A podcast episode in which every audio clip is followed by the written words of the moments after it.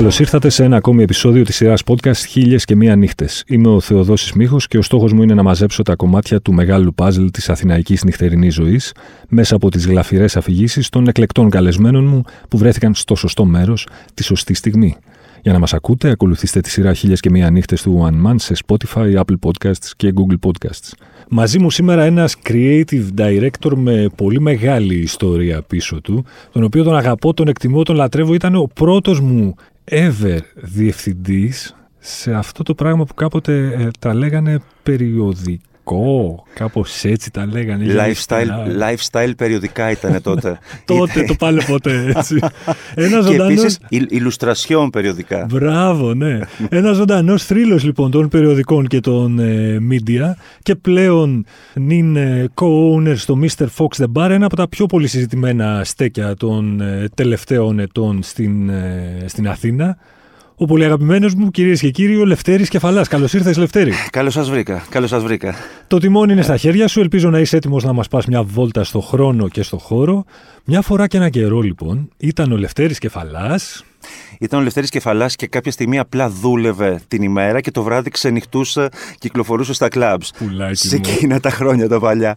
Ήταν, ήταν όμως, υπήρχε η χρυσή ισορροπία. Δηλαδή, δούλευες πάρα πολύ. Μιλάμε για εκείνες τις ηλικίες που τέλος πάντων ε, θυμάμαι τον εαυτό μου από 20 κάτι μέχρι αρχές 30 ε, σε ηλικιακό γκρουπ ε, που απλά δουλεύαμε και το βράδυ θέλαμε να εκτονωθούμε και δεν υπήρχε κούραση Δηλαδή νομίζαμε. Κάποια στιγμή φτάνανε οι διακοπές και εκεί για δύο εβδομάδες νομίζω ότι ήμασταν στην αποθεραπεία. ναι. Η αγαπημένη περίοδος της Αθηναϊκής νύχτας, γιατί ξέρω ότι έχεις νυχτοπερπατήσει πάρα πολύ. Οι, οι καταβολές, επειδή Μπορεί τώρα αυτή τη στιγμή να, να, στο Spotify να παίζει μέσα στην, ε, στο, στο σπίτι ε, ε, ξέρω εγώ, να παίζει Max Richter και τέτοια πράγματα αλλά που και που ξαναγυρίζω το χρόνο πίσω και ψάχνω και κάπου μέσα στις ε, λίστες μου και βρίσκω αυτά που άκουγα και που τέλος πάντων ακολουθούσα ως night out στην Αθηναϊκή νύχτα στα clubs. Μιλάμε για εντελώς club μουσική έτσι. Θυμάμαι τον εαυτό μου δηλαδή το πρώτο νυχτοπερπάτημα ερχόμενος από τη Βολάρα, Βόλιο Rock hashtag Βόλιο Rock City όπως είσαι και εσύ θυμάμαι ε, να έχω πιάσει σπίτι απέναντι από τα δικαστήρια της Ευελπίδων ε, και, να, και το πρώτο ή δεύτερο Σάββατο που έχω έρθει στην Αθήνα τέλος πάντων ως φοιτητής, ε, να μου δίνουν ένα flyer το απόγευμα στο χέρι κάπου εκεί στην Κοντρικτόνος και να μου λένε ε, μεγάλε αυτό το πάρτι συμβαίνει εδώ από πίσω και το αυτό από πίσω ήταν το τύπου ξύπνα μετά τις 3 και ξυπνούσαμε στις 3 θυμάμαι. Είχα, είχα και ένα, κάτι κολλητούς οι οποίοι ερχόντουσαν στο δικό μου σπίτι, κοιμόμασταν μέχρι τις τρεις και ξεκονόμασταν για να πάμε πού; Στο Άλσος. Όπου έμπαινες μέσα και έμπαινες σαν να έμπαινες στην νεραϊδοχώρα. Ναι, ναι, ε, ναι. strobe light, ε, black light, ε, χρωματιστά μαλλιά, τα κορίτσια, οκτά, οκτάσολα παπούτσια εκείνη την εποχή. Στην μεγάλη αίθουσα Πέτρος Floorfiller να βαράει trance μουσικές και μετά από τις 5 ε, ώρα κατέβαινε στα σκαλάκια και αριστερά ήταν το Lab που έπαιζε ο Μικέλε μαζί με τον Ακύλα. Και αν κατέβαινες πιο κάτω στην άλλη αίθουσα. Είχε και πιο κάτω. Είχε και πιο κάτω, ναι. που κατεβαίνοντας, πάθαινες. Ε, ε, υπήρχε μόνο strobe light και jungle μουσική. Αυτή, αυτό είναι ένα χαρακτηριστικό, πώς να το πω, ένα ε, overshock που είχα πάθει mm-hmm. βλέποντας πώς είναι τα πράγματα. Γιατί εντάξει και στο Βόλο είχαμε clubs, αλλά όχι τέτοια ε, πράγματα. Εντάξει, τέτοιο πράγμα. Μετά τέλος πάντων ε, άρχισαν να μπαίνω σε πιο εξευγενισμένα κλαμπ μονοπάτια mm-hmm. ε, με τα αμφιθέατρο, πώς είναι παλιότεροι, στάνταρ θυμούνται να ανεβαίνουν τις γυάλινες σκάλες και να βγαίνουν εκεί στο αμφιθέατρο που, ήταν, που είναι στα αστέρια, νομίζω ήταν εκεί που, mm-hmm. που είναι το μπάλουξ αυτή τη στιγμή. Ε, και να βλέπεις κορίτσια με κούνιες πάνω από τα κεφάλια. Και ο Τσιλιχρήσος να παίζει ε, ε, αμερικανικό house. Όλα αυτά μετά, king size, μετά venue. Είμαι αυτού του ηλικιακού γκρουπ. Οπότε από κοντά, ε, κάποια περίοδο νομίζω είχα πάρει μια λίστα και σημείωνα τους DJs που ερχόντουσαν ε, κατά σειρώην όλοι οι μεγάλοι. Τις, ε, οι superstar DJs που γίνανε τότε και οι τέλη 90s, αρχές Zeros. Ε, και η Global Underground, η δισκογραφική τους είχε κάνει όλους superstars.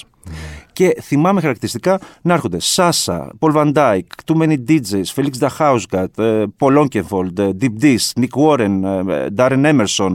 Τους έχω σημειωμένους γιατί τους θυμάμαι τώρα εδώ πέρα όλους. Miss Keating, The Hacker, Tiesto, Sander Kleinenberg, Danny Howells, Danny Tenaglia. Όλοι αυτοί Όλοι. ερχόντουσαν κάθε εβδομάδα. Έβλεπες τέτοιους εδώ πέρα.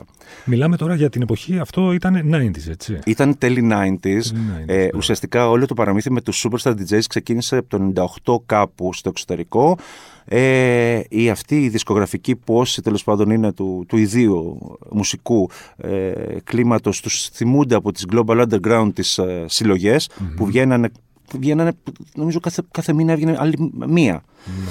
και είχε όλους αυτούς με διπλά CD. Οπότε υπήρχε όλο αυτό, υπήρχε ένα κατοσούρα στην ε, progressive house μουσική που εκπροσωπούσε η Global Underground. Και πρόσεξε, εκείνη την περίοδο δεν υπήρχαν ούτε social, ούτε ίντερνετ, ούτε τίποτα. Όλα τα μαθαίναμε από flyers, Αυτό. ε, μ, ξένα περιοδικά DJ Magazine και Music με M-U-Z-I-K, που δεν υπάρχει πια, DJ Magazine, Mix Mag. Αυτά ήταν. Ήταν λίγο σαν ένα τεράστιο πάρτι εκείνη. η Ήταν ένα εποχή, μεγάλο έτσι. πάρτι. Είναι, ήτανε λίγο, πώς λέμε, α, πασοκάρα. Ήτανε η πασοκάρα της κλαμπ σκηνής. Μάλιστα, τα ωραία χρόνια λοιπόν. Ή- ή- έγινε. Ήταν σαν ένα πάρτι το οποίο δεν τελείωνε. Τελείωσε Μμμ. κάποια στιγμή γιατί άλλαξαν τα γούστα των ανθρώπων και άλλαξε τέλος πάντων και η, η κατάσταση της μουσικής και όλοι άρχισαν να προσαρμόζονται. Ναι. Πώς, ξέρεις πώς, αν κάποιος γυρίσει πίσω το χρόνο τώρα και το κοιτάξει, ο οποίος δεν συμμετείχε, Μμμ. Είναι πώς εμείς κάποιες στιγμές λέμε πώς ήταν τα 70s που είχαν ε, δισκομπάλα και, και ανέβαινε ο κόσμος και χόρευε στην πίστα. Ναι. Ε, όταν μιλάς σε κάποιους για την κλαμπ σκηνή εκείνα τα χρόνια ότι ήσουν κάτω από τα strobe lights στη μέση του πουθενά στο dance floor με 3.000 κόσμο και χοροπηδούσες σαν να μην υπάρχει αύριο και απλά περίμενες να δεις το φως να, να ανατέλει για να Ναι. πεις ότι α, θα φύγω σιγά σιγά είναι σαν ένα μεγάλο πάρτι το οποίο δεν το καταλαβαίνουν. Είναι κάτι ναι, που νομίζω οι νεότεροι δεν μπορούν να το αντιληφθούν με την έννοια ότι έχει σταματήσει, έχει χρόνια που έχει σταματήσει αυτό το πράγμα. Ο κόσμος έχει στραφεί στα μικρότερα μπαρ, οπότε όλη Ναι. αυτή η πανσπερμία των κλαμπς, η φαντασμαγορία των κλαμπς που περιγράφεις δεν υπάρχει πια. Δεν, υπά- δεν υπάρχουν με την κλασική έννοια, δεν υπάρχουν clubs clubs πια. Ναι. Όχι, υπάρχουν τώρα, μην τα παίρνω παραμάζωμα όλα, αλλά δεν υπάρχουν με την λογική που υπήρχαν παλιά που ξεκινούσες, έλεγες θα πάω σε ένα κλαμπ, το οποίο μπορεί να ήταν, πώς ήταν κάποια στιγμή το ex club που ήταν στη Λένορμαν. Ναι. Και έλεγες θα πάω. Και ξεκινούσες. Φύγε. στη Λένορμαν. Ε, τώρα είναι. Πού είναι η πιάτσα, Ναι, ναι. Εκεί να υπάρχει ένα κλαμπ, ένα μπουζούκι, ένα μπαρ, ένα αυτό. Ε, Επίσης, δεν υπήρχαν μπαρ τότε. Δηλαδή από τα μπαρ τα χαρακτηριστικά που υπήρχαν τότε, τα οποία ήταν λίγο ε, μπολιασμένα ε, μπαρ, ήταν θυμάμαι εγώ, το No Name. ναι. Που ήταν πιο. Όλα τα άλλα ήταν ήσουνα σε κλαμπ, ήσουνα μπουζούκι. Εσύ όλο αυτό το ζούσες βέβαια και μέσα από, το, από την αφετηρία, να το πω έτσι, τι- των περιοδικών. ε. Ε, ναι, εντάξει. Α, Σου έδινε μία ακόμη, μία αβάντα, ας το πούμε έτσι, περισσότερο. ε. Το ζούσες κάπως από μέσα το όλο Ξέρεις τι πράγμα. γινόταν, επειδή, επειδή εκείνη την εποχή, επειδή όλη η ομάδα τότε που ήμασταν στα περιοδικά και στο στάτους από που είχα περάσει και Νίτερο και Free και ε, γενικότερα από το Δόλ και όλα, όλα αυτά τα περιοδικά που ήμασταν εκείνη την περίοδο μεταξύ αυτών ε, ήσουν και εσύ. Ε, αν θυμάσαι, ήμασταν out there συνέχεια, Ναι. που σημαίνει ότι βγαίναμε. Κοιτούσαμε τι γίνεται, οσμιζόμασταν την κατάσταση, τα επεξεργαζόμασταν ε, στο μυαλό μας μεταξύ βότκας, ε, έξτρα ματιού και βλεφαρίσματος στην απέναντι κοπέλα και λίγο ε, ξημερώματα να δούμε τον ήλιο ακούγοντας πίσω The Jaguar, το κομμάτι α, Ρολάντο και όλα αυτά γυρνούσαμε και τα, τα, τα κάναμε θέματα. Ναι, ναι. Οπότε όταν, όταν τέλος πάντων τα βλέπαμε, παίρναμε την πρώτη πληροφορία, την παίρναμε την, την πληροφορία πρώτη εμείς. Μμμ. Ε, και μετά τη μεταλαμπαδεύαμε. Και επίσης ξέραμε πού θα γίνει το επόμενο, πού θα γίνει το επόμενο, πώς θα πάει ε, η κατάσταση, που, που- τι θα έρθουν, ποιοι DJs θα έρθουν, πώς θα γίνει. Ε, κάναμε το πρόγραμμα γιατί είχαμε την πληροφορία πρώτη. Ναι, ναι, ναι. Τότε δεν υπήρχε ακόμη η διάδοση του ίντερνετ, δεν υπήρχαν όλα αυτά. δεν υπήρχε υπήρχαν ίντερνετ, social. αλλά δεν υπήρχε όλο αυτό το πράγμα. Ναι, δεν υπήρχαν δεν social σε ήταν καμία περίπτωση. Ναι. Ε, και γενικότερα, ε, η- όταν υπήρχε η πληροφορία, αξιοποιούνταν η πληροφορία. Μμμ. Οπότε ή ξέραμε ότι υπάρχει ο Σάσα απόψε. Ας πούμε, ή σε 10 μέρες έρχεται ο Σάσα. Ε, οργανωνόμασταν. Ναι, ναι, Και αυτό ξεκινούσε με, με προετοιμασία, θυμάμαι από το γραφείο, όπου έπαιζε τη Global Underground του, του Σάσα το, το, το διπλό CD non-stop. Το είχαμε λιώσει. Ξέρεις τι θυμάμαι πολύ χαρακτηριστικά. σε μια εταιρεία από την οποία έχουμε περάσει και οι δύο, που- την εταιρεία που ήσουν εσύ ο πρώτος μου διευθυντής, εκεί, λοιπόν στα γυαλιστερά αυτά τα, τα περιοδικά, θυμάμαι να έρχεται μια γραμμή από τα ανώτερα κλιμάκια της εταιρείας κάποια στιγμή, ε, παιδιά, να έρχεστε νωρίτερα στη δουλειά. Ναι. Το νωρίτερα σήμαινε τότε να μην πηγαίνουμε στη μία το μεσημέρι, Ναι. να πηγαίνουμε στις 11-12 και είχε γίνει επανάσταση. Επανάσταση. Να, να σημειωθεί βέβαια ότι το ότι πηγαίναμε στη μία δεν σημαίνει ότι δεν δουλεύαμε. Έτσι φεύγαμε κάποιες φορές και το άλλο πρωί από τη δουλειά. Ε, ναι. Έπαιζαν και αυτά. Το, το μία, το μία ε, σε οδηγούσε να βγει κατευθείαν. Ναι, Ε, ακριβώς. Εγώ θυμάμαι ότι ήμασταν στο backpack, υπήρχε ε, ε, ρούχα, κάλτσες, έξτρα. Όλα. Υπήρχαν, ή υπήρχε ένα ντουλάπι που τέλος πάντων βάζαμε πράγματα μέσα γιατί Ναι. να ήμασταν έτοιμοι. Να πάμε να παρτάρουμε ήταν η φάση. Και, ακόμη και τις καθημερινές Τις καθημερινές. Τις καθημερινές, αν θυμάσαι καλά. Ήταν τα πάντα ανοιχτά ε, εκτός από τη Δευτέρα. Ε, δεν ήταν ανοιχτά τότε Δευτέρα τα, τα μπουζούκια, τα θέατρα και τα κλαμπς. Ναι. Ξεκουραζόταν ο κόσμος μια μέρα και μετά Οι ξεκινούσε. Τετάρτε, πάλι. θυμάμαι, ήταν οι καλές ημέρες για να βγεις, λέγαμε. Η Ναι. τε, Τετάρτη είναι καλή μέρα για να βγεις. Η Πέμπτη, εντάξει τώρα. Η Τετάρτη ήταν καλή μέρα. Πού να πεις τώρα, σε ποιο να πεις ότι Τετάρτη να βγεις, που, που γενικότερα ψάχνουμε, ψάχνει ο κόσμος έξω με το δίκανο το, το- τον κόσμο να κυκλοφορήσει να, να, να παρτάρει. Ναι. Ξέρεις, μου Καμία κάνει περίπτωση. εντύπωση που δεν αναφέρθηκες ακόμη, οπότε θα το κάνω εγώ για να μου δώσεις λεπτομέρειες για ένα από τα πιο ιστορικά πάρτι, κατά τη γνώμη μου, που έχουν γίνει στην Αθήνα, στο οποίο όχι απλά έβαλε στο χέρι σου, ήσουν και από τους ανθρώπους που κινούσαν τα νήματα εκεί, το ιστορικό πάρτι του περιοδικού Free Α, με ναι. σένα επικεφαλής. Για δώσε, 2000, θύμισε το 2000, πότε ναι, ήταν. ήταν 2007. 2007.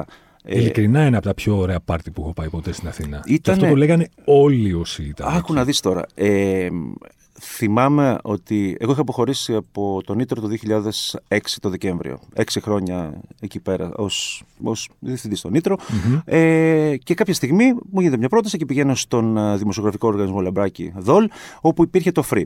Και μου γίνεται μια πρόταση, ε, ανέλαβε τον τίτλο εκ νέου, γιατί αποχωρεί ο κόσμος ο οποίος ε, προϋπήρξε. Πάρε τον τίτλο, κάνε ό,τι θέλεις, κάνε το όπως θέλεις και φέρε την ομάδα σου. Και με κάποιο διαβολικό τρόπο, που θυμάμαι υπήρχαν διεργασίες επί διεργασιών σε, όλη αυτή την, ε, σε όλο τον Ιούλιο που είχε γίνει η κουβέντα, του τύπου ότι πρέπει να βγει το περιοδικό το Σεπτέμβριο, τρέξε και φέρε ομάδα. Και ως διαμαγείας ήρθε η παλιά μου ομάδα από τον Νίτρο κατά, κατά μεγάλο ποσοστό και κάποιοι οι οποίοι προσθέθηκαν στην πορεία. Όλοι αυτοί είχαμε έρθει με μια λογική να πάμε καταρχήν τους εαυτούς μας πιο πέρα να φύγουμε από το celebritism το ελληνικό που ε, εκείνη την περίοδο ε, είχε ε, πλακώσει τα πάντα στα illustration περιοδικά. Να πάμε λίγο πιο πέρα, να κοιτάξουμε λίγο καλύτερα το έξω και να δούμε τι, τι μπορούμε να φέρουμε πίσω εξευγενισμένο και περνώντας από τη δική μας ματιά. Δηλαδή, ε, στη μουσική, στο, στην αντίληψη του going out, στο, στο ντύσιμο, στο, στο- στα πάντα. Και εκεί ήταν που ανοίξαμε ματιά γενικότερα στα ξένα περιοδικά διαφορετικά, στα πιο avant-garde. Στο ID, στο Dazed, στο Pop, στο Love, στο, ε, στο Interview, σε όλα αυτά τα περιοδικά που τέλος πάντων είναι βίβλοι στο εξωτερικό, στη μόδα και στο avant-garde. Εκεί λοιπόν κάναμε ένα blend μέσα από τη δική μας ματιά και φτιάξαμε αυτό το free το Σεπτέμβριο. Μόλις είχε ξεκινήσει και δούλευε το MySpace Μπράβο. ναι. εκείνη την περίοδο. Σημαίνει ότι και εμείς μπήκαμε στο κόλπο, υπήρχαν ε, ανοιχτά μυαλά που μέσα στην ομάδα που ε, βάλαν μπρος και μπήκαμε μέσα στην όλη διαδικασία του MySpace, παίξαμε ενεργά και αρχίσαμε να έχουμε επικοινωνίες. Πρόκειται τώρα για να δεις πόσο, πόσο εύκολα το ίντερνετ έφερε πιο κοντά τα πράγματα. Αρχίσαμε να έχουμε επικοινωνίες με το εξωτερικό. Ε, έτσι παίρναμε και καλύτερα εξώφυλλα που αγοράζαμε. Και έτσι κάπως, μια νύχτα λέμε δεν κάνουμε ένα χριστουγεννιάτικο πάρτι να, να δηλώσουμε την παρουσία ότι το περιοδικό έχει αλλάξει attitude, έχει αλλάξει αισθητική, είναι μια άλλη ομάδα και να, να φέρουμε σχήματα τα οποία ταιριάζουν σε εμάς. Ναι. Και το θυμάμαι χαρακτηριστικά γιατί ήταν 15 Δεκεμβρίου, ήταν η μέρα τη γιορτής μου, 15 Δεκεμβρίου 2000 2007. Και ψάχναμε χώρο και βρήκαμε το χώρο που αυτή τη στιγμή είναι κάπου στην Πυραιός που θα άνοιγε μια εβδομάδα πιο μετά, από, ή νομίζω άνοιγε εκείνες τις μέρες. Και μας δίνουν το χώρο Δευτέρα. Και μας λένε, ορίστε αυτός ο χώρος, τι θα κάνετε; Και έχουμε μπει σε μια διαδικασία και μιλάμε με ένα που ήταν πάρα πολύ hype ε, party στο Λονδίνο εκείνη την περίοδο. Γινόταν Κυριακές στο Shoreditch, στο George and Dragon, που λεγόταν Boombox το πάρτι. Αυτή ήταν μια ομάδα η οποία έπαιζε σε αυτό το πάρτι και ε, την, επόμενη, την, επόμενη, την προηγούμενη το βράδυ έπαιζε στο παρισι στο Παρί Παρί, το κλαμπ. Και παίζανε κάτι ανάμεσα σε French ε, House, French Electro, γενικώς πάρα πολύ σεξι μουσική. Και ήταν στο Λονδίνο τουλάχιστον ήταν ένα πάρτι το οποίο έβλεπες να τρίβουν όμως ο Jarvis Cocker, η Kate Moss, η Agnes Dane, κόσμος, ένα ωραίο crowd. Λοιπόν, εμείς με, τη- με τα γκάζια που είχαμε εκείνη τη στιγμή στο μυαλό μας και με τη ματιά στο εξωτερικό, τους φέραμε. και λέμε για τι τάσει μα να φέρουμε και ένα live. Και το live το φέραμε ε, ένα group από το Παρίσι, οι οποίες ήταν πάρα πολύ hype εκείνη τη στιγμή. Ήταν πιτσιρίκες, οι οποίες λεγόταν Plasticines. Οι οποίες, by the way, είχαν κάνει εμφάνιση στο Gossip Girl σε ένα επεισόδιο. Α, δεν το ξέρω αυτό. Λοιπόν, Όλο αυτό οδήγησε σε ένα πάρτι το οποίο ήταν επικό. Δευτέρα. Η επικοινωνία είχε γίνει μέσα από το περιοδικό. Μας είχε βοηθήσει εκείνη την περίοδο στην επικοινωνία ο Best. Και τι κάναμε. Δε- Και λίγο στο MySpace. Δεν, δεν υπήρχαν social. Ναι. Το αποτέλεσμα Δευτέρα. Η μέρα Δευτέρα 15 Δεκεμβρίου, 3.500 κόσμος. Χαλασμός. Χαλασμός και, και πιο προοδευτικό. Δηλαδή, εγώ θυμάμαι ότι είχαμε εκείνα τα χρόνια είχαμε στήσει δικάμερο στο, στην είσοδο, σε ένα backdrop και, που γινόταν χαμός και το δικάμερο αυτό τραβούσε. Υπήρχε σκηνοθέτης και τραβούσε και έδινε σε γιγαντοθόνη μέσα τον κόσμο που έμπαινε και το τι συνέβαινε. Δηλαδή γινόταν ένα πάρτι έξω και το βλέπανε οι μέσα, Οι μέσα, περιμένοντας να παρτάρουν οι μέσα. Λοιπόν, ήταν, ήταν μια άλλη εποχή. Απίστευτο, απίστευτο πάρτι αυτό. Την- Έχει μείνει. Και την επόμενη, την επόμενη χρονιά που πήγαμε να κάνουμε κάτι ακόμη, συνέπεσα με τα επεισόδια Γρηγορόπουλου. Γρηγορόπουλου, Εκεί ναι. πέρα, οπότε ήταν κάτι που συνέβη νομίζω μια μέρα μετά. Ήταν διαφορετικό το mentality. Εκεί άρχισαν να, να δημιουργούνται λίγο διαφορετικές αντιλήψεις πια στην Πότε άρχισε, κατά τη γνώμη σου, να, να αλλάζει αυτή η στροφή, ξέρεις, να, να, να φεύγουν από την εξίσωση τα κλάψη, ας πούμε, και ο κόσμος να στρέφεται στα μικρά τα πράγματα; Νομίζω ότι ήταν λίγο διπλό χτύπημα και με την. ε, και ότι ο κόσμος είχε κορεστεί με την κατάσταση των DJs, ε, clubs και ήθελε να, να, να αρχίσει να, να έρχεται πιο κοντά ο ένας στον άλλον και να, να, να πίνουν καλύτερα. Γιατί είχε ξεκινήσει και στο global trend. Να τρως καλύτερα, να πίνεις καλύτερα. Οπότε άρχισαν να βγαίνουν εκείνη την περίοδο, αν θυμάσαι, περισσότερο μπροστά και οι bartenders να γίνονται πιο, Ναι. ε, πιο ελκυστικοί ως να σε προσκαλέσουν να πιείς να δοκιμασεις Ε, και επίσης ήταν η οικονομική κρίση, η οποία Αυτό, μάζεψε τον κόσμο. Τον μάζεψε τον κόσμο. Αρκετά. Και εκεί ο κόσμος αναζήτησε καταρχήν τις local επιλογές, μπαρ της γειτονιάς του, πιο low budget, χωρίς εξτραβαγκάνζας. Ε, και γενικότερα υπήρξε, αν θυμάσαι, και μια εσωστρέφεια και ένα mood το οποίο είχε πέσει πάρα πολύ το ηθικό του κόσμου. Μιλάμε τώρα από το 10 περίπου, από το 10 μέχρι και 18-17 ε, ήταν ένα 7χρονο, 8χρονο το οποίο άλλαξε γενικότερα. Τώρα, παγκοσμίως άλλαξε και η φάση. Δηλαδή, οι κλαμπs υπάρχουν, πάντα υπήρχαν και πάντα θα υπάρχουν. Αλλά βγήκε μπροστά πάρα πολύ το bar community. Άρχισε ο κόσμος να, να είναι πιο επιλεκτικός όταν βγαίνει να πιει και να ζητάει. Να ζητάει θέλω νεγκρόνι, θέλω old fashion, θέλω ξέρω εγώ, mai tai, θέλω. Αυτά δεν υπήρχαν στην εποχή Δεν του θέλει clubs. απλά Όχι. μια βότκα πορτοκάλι. Μια και να βότκα τελειώνουμε. πορτοκάλι, η οποία ό,τι να ήταν. Ένα πάγο με, με, πώς το λέμε, με παγάκια και, και δίπλα μια κανάτα πορτοκάλι, ε, λεμονάδες, σόδες. Και σίγουρο hangover. Ε, ναι. Επόμενη, ε. Ε, Πάντως τώρα που λέμε για τα κλαμπ, θυμάμαι, ε, θυμάμαι άλλο ένα story ότι από εκείνη τη χρυσή εποχή, για να καταλάβεις πώς δεν. Όλα παρτάραν χωρίς αύριο. Υπή- Είχε γίνει ένα, πάρ, ένα πάρτι στο παραντιζιο στη Βάρκιζα. Εκείνη την ε, περίοδο το Παραντίζιο το δούλευε η ομάδα του Βασίλη του Τσιλιχρίστου και φέρναν DJs εκείνο το, το καλοκαίρι, full. Λοιπόν, ένας από αυτούς ήταν ο Πολ Όκενφολτ. Και θυμάμαι να, να έχει αρχίσει να ξημερώνει αν ε, πες ότι το Παραντίζο ήταν λίγο πριν το Ρίμπας στη Βάρκιζα. Ε, υπήρχαν τραπέζια σ- ε, τα οποία ήταν με πλάτη στη θάλασσα και ο DJ τον βλέπανε απέναντι πάνω σε ένα υπερυψωμένο μπαλκόνι. Κάποια στιγμή παίζει ένα επικό κομμάτι. σ- Όσοι ακούνε και τέλος πάντων είναι της κλαμπ σκηνής θα, το- θα, θα ανατριχιάσουν λίγο. Το Bullet in the Gun, το οποίο είναι- ήταν της Perfecto Records και ήταν της ε, εταιρείας του Paul Oakenfold. Και αρχίζει και παίζει αυτό. Κατά διαβολική σύμπτωση, στο δεξί μέρος των τραπεζιών, στο τέρμα, είχε κάτι πεύκα. λοιπόν, κάποια στιγμή αυτά τα πεύκα, ενώ παίζει το κομμάτι, αρχίζουν και λαμπαδιάζουν Αμάν. και αρχίζουν, και, λα- και αρχίζουν να καίγονται τα πεύκα. Με, ο κόσμος άρχισε να νομίζει ότι όλο αυτό είναι εφέ. Είναι εφέ. Ο Πολ Όκενφολντ άρχισε να νομίζει, νόμιζε ότι ήταν όλο εφέ. Να αρχίζει να δυναμώνει και να δείχνει τα πεύκα και να, να χειροκροτάει και αρχίζει όλος ο κόσμος να χειροκροτάει προς τα πεύκα. Τα οποία φλέγονταν. τα οποία φλέγονταν. το οποίο το σκέφτομαι τώρα σε μια πολύ πιο ενήλικη στάση της ζωής μου και λέω. Ο Μιτζή, θα κι εγώ ήμασταν ζωντανοί. Δεν, δεν, δεν, ήτανε, δεν ξέραμε πού θα φύγουμε. Δεν, ξέρω, δεν θυμάμαι πώς σβήσανε. Κανείς, ε, ε, ήμασταν όλοι. Νομίζαμε ότι όντως ήταν κομμάτι του εφέ.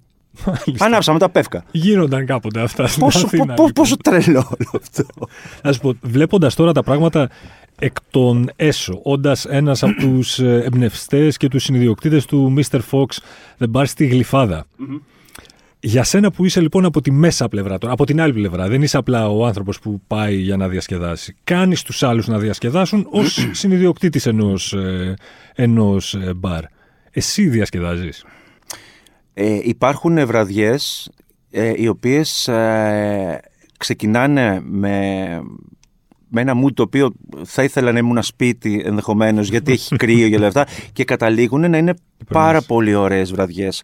Ε, ε, δεν έχει σημασία ο χώρος πια, αν είσαι μικρό μπαρ, μεγάλο μπαρ. Δεν έχει σημασία ο χώρος. Σημασία έχει ότι να υπάρχει ένα ωραίο vibe μέσα. Και μ, ο κόσμος, επειδή ακριβώς έχει αλλάξει όλο το mood και η στάση και γενικότερα οι συνήθειες του πώς θα διασκεδασει α, δεν βάζω καθόλου στην εξίσωση την περίπτωση και την περίοδο κορονοϊού που έχει αλωτριώσει τα πάντα. Προφανώς. Μιλάμε όμως σε μια κατάσταση η οποία τώρα λίγο ο κόσμος μπαίνει ξανά μέσα στο, στο, στους κλειστούς χώρους, είναι όρθιος. Εγώ διασκεδάζω βλέποντας τον κόσμο να διασκεδαζει Ε, δεν σου πω ότι ε, πίνω όπως, όπως έπινα παλιά ενδεχομένως. Μεγαλώνουμε κιόλας. Μεγαλώνουμε και όλες και θέλουμε πέντε μέρες να συνέλθουμε εκεί που χρειαζόμαστε ένα, ένα πρωινό. Έτσι ακριβώς. Αλλά ο κόσμος έχει ανάγκη να διασκεδάσει.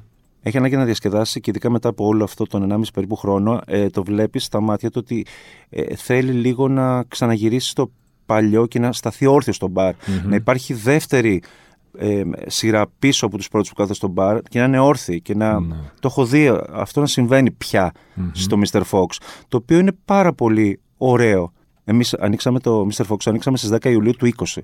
Ήμασταν στο Μέσα μάτι στο- του κυκλώνα του κορονοϊού. Δουλέψαμε μέχρι πότε ήταν αρχές Νοεμβρίου και μετά Και μετά κλείσαμε. πάλι. Και ξανανοίξαμε τον Μάιο του 21, όπως όλοι ξανανοίξαμε μέχρι τα μέσα Ιουνίου, ε, όλοι καθιστοί και χωρίς μουσική. μουσική. Ζαχαροπλαστεία. Άπαντες. Παστάκι έτσι. Πα- ναι, ζαχαροπλαστείο ήταν. Ήμασταν. Δεν, δεν έπαιζε πουθενά μουσική. Και όλοι καθιστοί. Και το βλέπω τώρα στον κόσμο, ο οποίος όταν παίρνει στο Mr. Fox για κρατήσεις, μας λέει, ε, θα έχουμε να καθίσουμε; Ε, λέω, και λέμε, ξέρω εγώ, ποιος σηκώνει το τηλέφωνο, ότι ε, ξέρετε, μέσα μπορείτε να είστε και όρθιοι στο μπαρ. Δεν χρειάζεται ε, οπωσδήποτε να κάθεστε. Α, ναι! Είναι η απάντηση. Το έχουν ξεχάσει. Το έχουν κιόλας, ξεχάσει. έτσι. Λοιπόν, πες μου κάτι τώρα. Ω κάποιος που έχεις φάει τη νύχτα με το κουτάλι, μ, σε κάποιο βαθμό έχεις διαμορφώσει τάσεις εφόσον ήσουν επικεφαλής περιοδικών που διαμόρφωναν τάσεις; Ή βοηθούσαν στο να διαμορφωθούν τάσεις; Ε, γινόμασταν το, το φερέφωνο στο να διαμορφωθούν, να το Αυτό. πω έτσι. Γιατί δεν μπορώ να πάρω σε καμία περίπτωση τη λάμψη και όλο το, όλο το ability των ανθρώπων οι οποίοι τι να τα πάρετε. Έτσι. Προφανώς, ναι, προφανώς. Υπήρχε λοιπόν μια εποχή που τα πράγματα ήταν λίγο πιο διαχωρισμένα στις λεγόμενες φυλές. Ε, ναι, ρε φίλε. Η εναλλακτική, η mainstream, οι μεταλλάδες, η, το ένα ή το άλλο.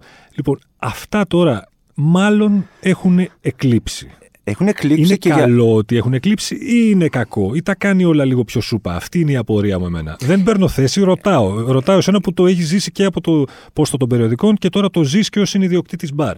Γενικά την έχεις σε ζήσει εκει- τη νύχτα. Σε εκείνη την περίοδο, 20 στα, χρόνια. στα παλιότερα χρόνια, ε, θυμάσαι γιατί έχεις προφανώς γράψεις και εσύ ότι Πώς δεν έχω ήταν γράψει. οι φυλές της Αθήνας. Ναι. Ένα βασικό πιο θέμα. hot θέμα, Ναι. ναι. Και που ξέρεις τι, και κάθε χρόνο τροποποιούνταν. Λες και οι φυλές της Αθήνας θα προ- Εντάξει, εδώ λίγο να, κα- να κανιβαλίσουμε και τους εαυτούς μας, γιατί κάποιες στιγμές γεννούσαμε θέματα εκεί που δεν υπήρχαν. Ε, ναι, εντάξει. Αλλά Κάπως ήταν- έπρεπε να γεμίσει οι σελίδες, έτσι. Αλλά κάπου έπρεπε στο μεταξύ, ε, παρακολουθώντας και κάνοντας ε, τέτοια ανθρωπογεωγραφία, ανθρωποκοινωνιολογία, παρακολουθώντας τις νύχτες πώς κινείται ο κόσμος, πώς συμπεριφέρεται, πώς φλερτάρει, πώς πίνει, πώς, τι φοράει, δημιουργούνταν διάφορα θέματα. Λοιπόν, τότε υπήρχαν και τώρα υπάρχουν. Απλά ε, είναι ένα κομμάτι του political correctness. Δεν μπορείς να, πια να βάλεις σε φιλή ανθρώπους. Υπάρχει και αυτό πια. Και αυτό. Ναι. Έτσι. Ε, γιατί μπορεί κάποιοι να τσινήσουν, να μην θέλουν, να νιώσουν ε, ε, προσβολή. Οκ. Υπάρχουν όμως οι φυλές. Υπάρχουν οι φυλές. Κατά με τουλάχιστον. Έτσι όπως βλέπω, χωρίς να ε, δω κανένα τίτλο περιοδικού πια. Ναι. Τουλάχιστον το ξε- υπάρχουν οι φυλές, οι οποίες όμως φυλές στα χρόνια τα παλιά ήταν ότι ε, χωρίζονταν με βάση τη μουσική. Α, μπράβο. Αυτό. Λοιπόν, λέγαμε ότι είναι οι clubbers. Μμμ. Εκεί στα 90s και αρχές Zeros δεν υπήρχαν εναλλακτικοί. Δεν υπήρχαν. Ήτανε, οι εναλλακτικοί πηγαίνανε στους ροκάδες. Ναι. Δηλαδή, άμα άκουγες ε, Britpop, ήσουν ροκάς. Ναι, ναι, ναι. Ε, αν άκουγες Oasis, αν άκουγες Blair, αν άκουγες Charlatans, αν άκουγες αυτούς, όλους ήσουν ροκάς. Οπότε πήγαινες σε ροκάδικο και περίμενες κάπου ανάμεσα στους, ε, στο Ace of Spades να ακούσεις και κανένα Blair. Πότε δεν τα άκουγες. Ε, υπήρχε, ναι, υπήρχαν οι ροκάδες, υπήρχαν οι clubbers και υπήρχαν οι μπουζουκό. Δεν θυμάμαι ναι. πώς του λέγαμε τότε, που πήγαιναν μπουζούκια. Όμως, πρόσεξε εδώ πέρα, γινόταν και crossover. Εγώ θυμάμαι τον εαυτό μου ότι μπορεί Τετάρτη να πηγαίναμε σε μπουζούκι και την Πέμπτη να είχαμε να πάμε στο Σάσα. Ναι, Δεν ξέρω πώς γινόταν αυτό. Δεν ξέρω ναι. πώς άλλαζε το mindset στο μυαλό μας. Άλλαζε κάπως. Ε, τώρα, τώρα ξέρεις τι γίνεται. Έχει γενικότερα επειδή τα Όπως λέγαμε πριν, ότι clubs υπάρχουν, αλλά όχι με την ισχύ που υπήρχαν στο παρελθόν. Όταν ένα κλαμπ τώρα δουλεύει Παρασκευή Σάββατο, δεν μπορεί να, να, να δημιουργήσει τόσο ένταση και ε, τόσο να, να δώσει ότι εδώ είμαι στον κόσμο και να ακολουθήσει. Ναι. Και πάντα θυμάστε, τα clubs ε, κατά κύριο λόγο έχουν κόσμο πιο πιτσιρικάδας που Σωστά. οι πιτσιρικάδες εκεί, αλλά εμένα μου κάνει εντύπωση που οι πιτσιρικάδες πια έχουν και μεγάλη όρεξη και πηγαίνουν στα ελληνάδικα και στα μπουζούκια non-stop. Ναι. Το οποίο αυτό είναι μια τάση. Όμως, παρόλα αυτά, δεν μπορείς να κατατάξεις κόσμο και να πεις φιλές, ο τάδο, τάδο, τάδε. Υπάρχουν, ρε παιδί μου, λίγο undercover φιλές. Okay. Χωρίς να είναι ξεκάθαρα τα όρια οι φυλές πάντα έπρεπε να διαχωριστούν με κάποιες προδιαγραφές. Γι' αυτό λεγόταν στυλ. Ε, Πώς δίνεσαι, ε, μουσική. Αυτά ήταν. Τώρα ήταν, δεν ήτανε... λίγο όλοι το ίδιο. Και έχουμε και όλοι τα τουάζ, δηλαδή πού να καταλάβει; Όλοι, όλοι είναι. Ε, λίγο... Μπορεί να δεις ένα πάνκι τώρα, ένα, ένα μοϊκανό, ας πούμε, και κατά πάσα πιθανότητα όχι κατά πάσα πιθανότητα, υπάρχει σοβαρή πιθανότητα τέλος πάντων να μην ξέρει καν ποιοι είναι οι Sex Pistols. Ναι, και να φοράει, να φοράει ε, ραμόν ε, μπλουζάγια που φοράνε ναι. κάποιοι, απλά επειδή το πήραν από ένα. Ε, ε δεν το λέω ως κακό, ξέρεις, απλά σημειολογία του, ναι. του πράγματος. Ε, ακόμη, και, ακόμη και οι πιο νέοι, θα το πω έτσι πια, ε, πάνε, πάνε βόλτα απ' όλα. Ναι. Οπότε δεν υπάρχει ο σκληρός πυρήνας όπως υπήρχε ότι παλιά οι clubbers ήταν δυνατό community στην ναι. πόλη. Άρα ε, στοιχειοθετούσαν φιλοί. Αντίστοιχα οι ροκάδες. Και τώρα υπάρχουν, αλλά όπως εσύ, εσύ μπορεί τη μια μέρα να πας σε ένα rock club και την άλλη μέρα να πας σε ένα ωραίο μπαρ και απλά να πίνεις μουσικές χωρίς να σε νοιάζει τι μουσική έχει πίσω. Ναι, ναι, ναι. Δεν σε νοιάζει. Απλά θες εκείνη τη στιγμή να προσαρμόσεις το mood σου στο χώρο συνταγή ενός καλού πάρτι. Αν ήταν κοκτέιλ, ποιες θα ήταν οι μεζούρες των διαφόρων συστατικών του; Ε, εντάξει. Σίγουρα εννοείται το, το 70% είναι μουσική, έτσι. Okay. 70% είναι μουσική. Και αν μου έλεγες τι μουσική θα επέλεγα, εδώ τώρα είναι λίγο δύσκολα. Θα ήταν throwback party με παλιά, θα ήταν καινούρια. Όπως και να έχει νομίζω ότι ένα πέρασμα που το οποίο θα άκουγες funk, θα άκουγες soul, θα άκουγες new disco, θα άκουγες λίγο indie alternative, θα άκουγες και κάποια electro, κάποια γαλλικό house, όλο αυτό με ένα σωστό tempo θα δίνει, θα δίνει το tempo της βραδιάς η μουσική. Τώρα, σίγουρα ε, τα ποτά. Να είναι καλά ποτά. Τα ποτά. Ναι. Και έχει ενδιαφέρον ότι ο κόσμος πλέον ζητάει συγκεκριμένα ποτά να πιει. Δεν σου λέει ποτέ θέλω μια βότκα πορτοκάλι. Ναι.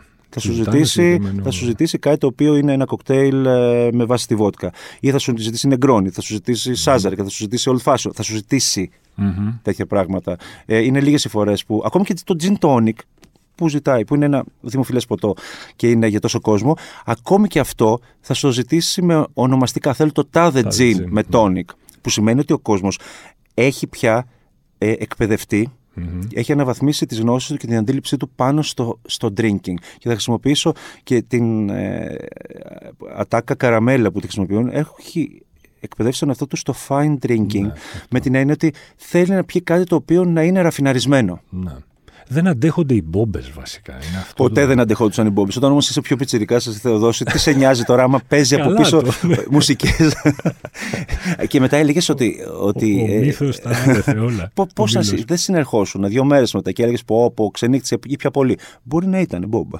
Μπορεί να ήταν μπόμπα. Ωραία, πες λοιπόν ότι εσύ έχεις κάνει ένα πάρτι, έχεις παίξει μουσική σε ένα πάρτι, έχεις παρτάρει καταπληκτικά, έχεις πιει τα ωραία στα κοκτέιλ, όλα είναι, έχουν κυλήσει ρολόι έχεις ξενυχτήσει όμως, γυρνάς στο σπίτι σου, ξυπνάς την άλλη μέρα, Και ακόμη και αν έχεις επιδοθεί σε fine drinking, πώς να το κάνουμε. Έχεις κουραστεί και ξυπνάς και έχεις hangover, για να το πω απλά, για να μην το φέρνω από εδώ και από εκεί. Ναι. Έχεις σκληρό hangover. Τι κάνει λοιπόν ο Λευτέρης Κεφαλάς που έχει φάει τη νύχτα, τα μπαρ, τα περιοδικά, τα clubs, τα party, τα events. Τι κάνει για να συνέλθει από ένα σκληρό hangover; Να σου πω κάτι. Ε, κάποτε δεν λέγανε ότι πρέπει να φας καλά το πρωί, να φας ό,τι πιο λιπαρό, βρώμικο για να συνέλθεις. Μεγαλώνοντας και όταν πλέον υπάρχει και η ευαισθησία στο στομάχι, λες ότι δεν μπορώ ούτε αυτό να κάνω. να πάρω ένα Depon αναβράζον, ε, να φάω μια μπανάνα που είναι και πιο fit και που θα με πιάσει και θα, θα έρθει και, θα, ε, και να, να φτιάξω και ένα αυγό. Όχι με λάδια όμως γιατί πειράζει το στομάχι πια. Οπότε μπορείς να, να, να, με, να, με, να με τοποθετήσεις ως κλάμπερ εν αποστρατεία. Παλιά καραβάνα. Παλιά καραβάνα. Παλιά καραβάνα. Ένα αποστρατεία. Έψιλον αλφα. ε, Πάντως είναι αλήθεια ότι αν ε, κάποιες ε, νύχτες ε, υπερβώ έστω και λίγο, δεν είναι αυτό που ότι σε πονάει στο μάχη, σε πονάει. Είναι ότι νιώθεις κόποση. Ναι, αυτό. Γιατί αν πίνεις καλά ποτά, δεν έχεις την ε, θολούρα που είχες κάποτε που έπινες τις μπόμπες και δεν μπορούσες να ανοίξεις τα μάτια από τον πόνο. Έχεις μια κόποση πια. Που αυτή η κόποση μεγαλώνοντας σε τραβάει ακόμη πίσω. Έτσι. ναι. Εντάξει, εννοείται φυσικά ότι όταν δεις αυγά πρωί, αυγά, ε, ε, muffins, ε, ε, ό- όλο αυτό σάλτσες, ωραίες, ε, κόκκινες, ε, αβοκάντο, πόνο. ναι, ναι, θα, Εκεί. θα συνέλθεις. Μετά όμως θες και ένα μαλόξ. Έτσι, για να στρώσει το στομάχι. Θεός Λευτέρης Κεφαράς, ευχαριστώ για την παρέα, Λευτέρη μου. Εγώ ευχαριστώ για, τις, ε, για, για τα memories που πήγαμε πίσω στο παρελθόν και ασκαλίσαμε Δεν ωραίες μένουμε στιγμές. όμως στο παρελθόν, μένουμε και κυρίως ασχολούμαστε με το παρόν και με το μέλλον και σε βρίσκουμε στο Mr. Fox The Bar, όπου Ναι, ναι. παίζεις και μουσική πολλές μέρες εκεί. Ε, κα- κατά βάση Παρασκευή Σάββατο. Καταπληκτικά. Οπότε ραντεβού στο Mr. Fox, στη Γλυφάδα. Ακριβώς. Εκεί τα ποτά. Έτσι. Να είστε καλά. Μην ξεχνάτε ότι για να μην χάνετε επεισόδιο, αρκεί να βρείτε και να κάνετε subscribe στη σειρά podcast του One Man χίλιες και μία νύχτες με τον Θεοδόση Μίχο σε Spotify, Apple Podcasts και Google Podcasts. Ραντεβού την ίδια ώρα, στο ίδιο μέρος, την άλλη Πέμπτη. And I